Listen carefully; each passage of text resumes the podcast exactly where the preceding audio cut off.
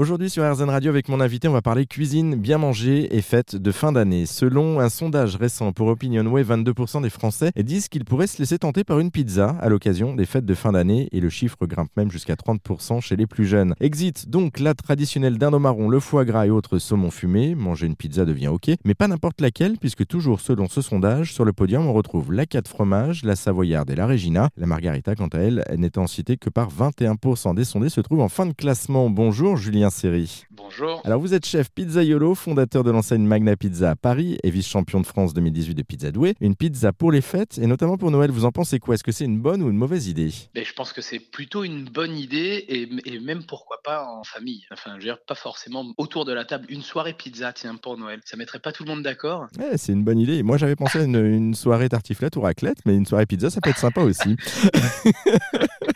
pour changer justement de la, traditionnelle dinde au marron. Du coup, on va parler de cuisine avec vous et, préparation de cette pizza. On va, on va parler surtout pizza maison. Est-ce que vous avez justement quelques conseils à, donner à nos auditeurs auditrices par rapport à, cette pizza maison? Euh, À quoi doit-on penser en priorité? Euh, La pâte, la pâte et la qualité des ingrédients. C'est-à-dire qu'il faut laisser le temps à la pâte. Il faut comprendre que faire une pâte à pizza c'est pas si simple. Alors si on a un artisan pizzaiolo pas très loin de chez soi, on peut aussi lui acheter de la pâte. Ça nous fera gagner beaucoup de temps et au moins on est sûr que ça sera fait comme il faut. Et puis la qualité des ingrédients quand sur la pizza, il ne s'agit pas d'ouvrir des sachets. Quoi. Il faut que ça soit vraiment des qualités de première qualité parce que les ingrédients expriment tout sur la pizza. Et après, par contre, on laisse travailler notre imagination, c'est-à-dire qu'en fonction de nos goûts, bien sûr, mais, mais aussi l'imaginaire, c'est ça aussi la cuisine, c'est-à-dire créer et, partager? Moi, moi, je pense qu'il n'y a pas de limite en fait dans la cuisine. Euh, de manière générale, on peut créer plein de choses à partir du moment où on connaît bien ses bases et euh, où on ne fait pas du gloubi-boulga. Quoi. Enfin, je veux dire, on est tous génération Casimir, mais il faut quand même pas. Voilà.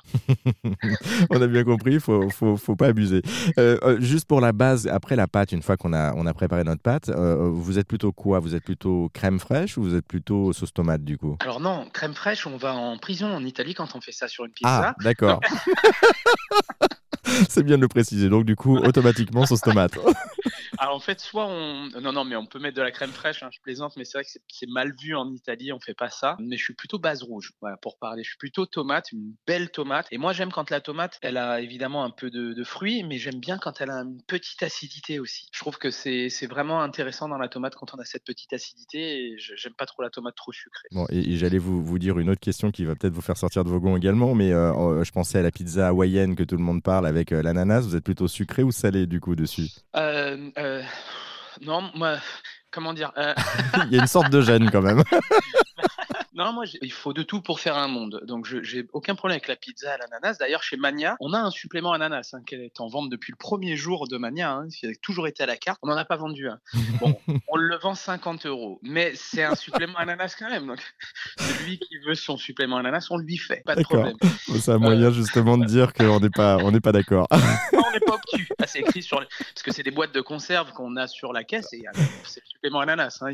Parce que à ce prix-là, je ne le mets pas sur la pizza. Le client doit se le faire tout seul. D'accord.